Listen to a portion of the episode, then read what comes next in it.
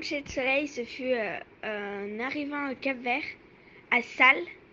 Euh, le ciel était flamboyant, c'était magnifique. Euh, il était rose, il y avait toutes les couleurs euh, d'un coucher de soleil, c'était trop beau. Voilà, et sinon après, il y avait aussi, en Polynésie, on en a eu plein de jolis.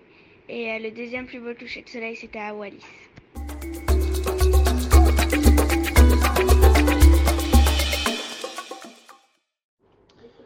Un spot pépite euh, méconnu que nous avons traversé, c'est la petite île d'Escudo de Veraguas qui se trouve au large du Panama, euh, au nord-ouest, euh, côté mer des Caraïbes évidemment. Euh, petite île habitée par une euh, petite tribu indienne euh, fort sympathique et euh, surtout une petite île euh, méconnue qui nous a permis de explorer euh, quasiment en solo euh, les recoins, les récifs euh, et, euh, et l'île. C'est une petite île avec euh, des palmiers un peu, un peu vallonnés et euh, beaucoup, beaucoup de récifs et d'eau cristalline. Et ça, on en a passé, on a passé euh, quelques temps là-bas pour, pour profiter de la faune sous-marine et puis des, des vues euh, fantastiques.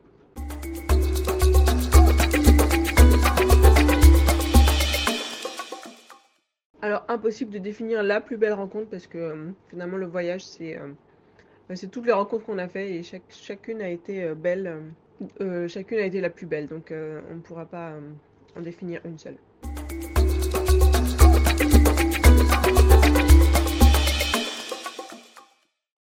La créature marine la plus surprenante que nous ayons rencontrée, alors il y en a tellement, euh, les baleines, les dauphins, les raies-mantas, voilà, on les a tous, euh, on les a tous adorés et à chaque fois on les admire.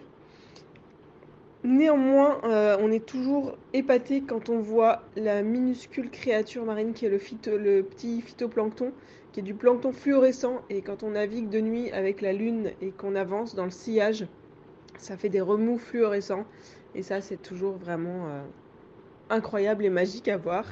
C'est des petites étoiles filantes dans l'eau et euh, on ne se lasse pas de, de regarder cette mis- minuscule créature euh, vraiment euh, magique, féerique.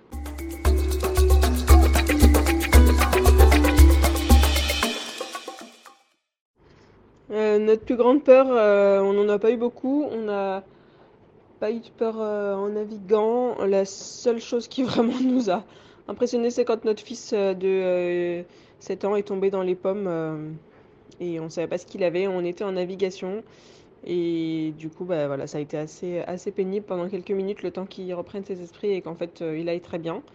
Mais, euh, mais voilà, c'est assez pénible de voir son enfant inconscient euh, à vingt-quatre heures de toute côte.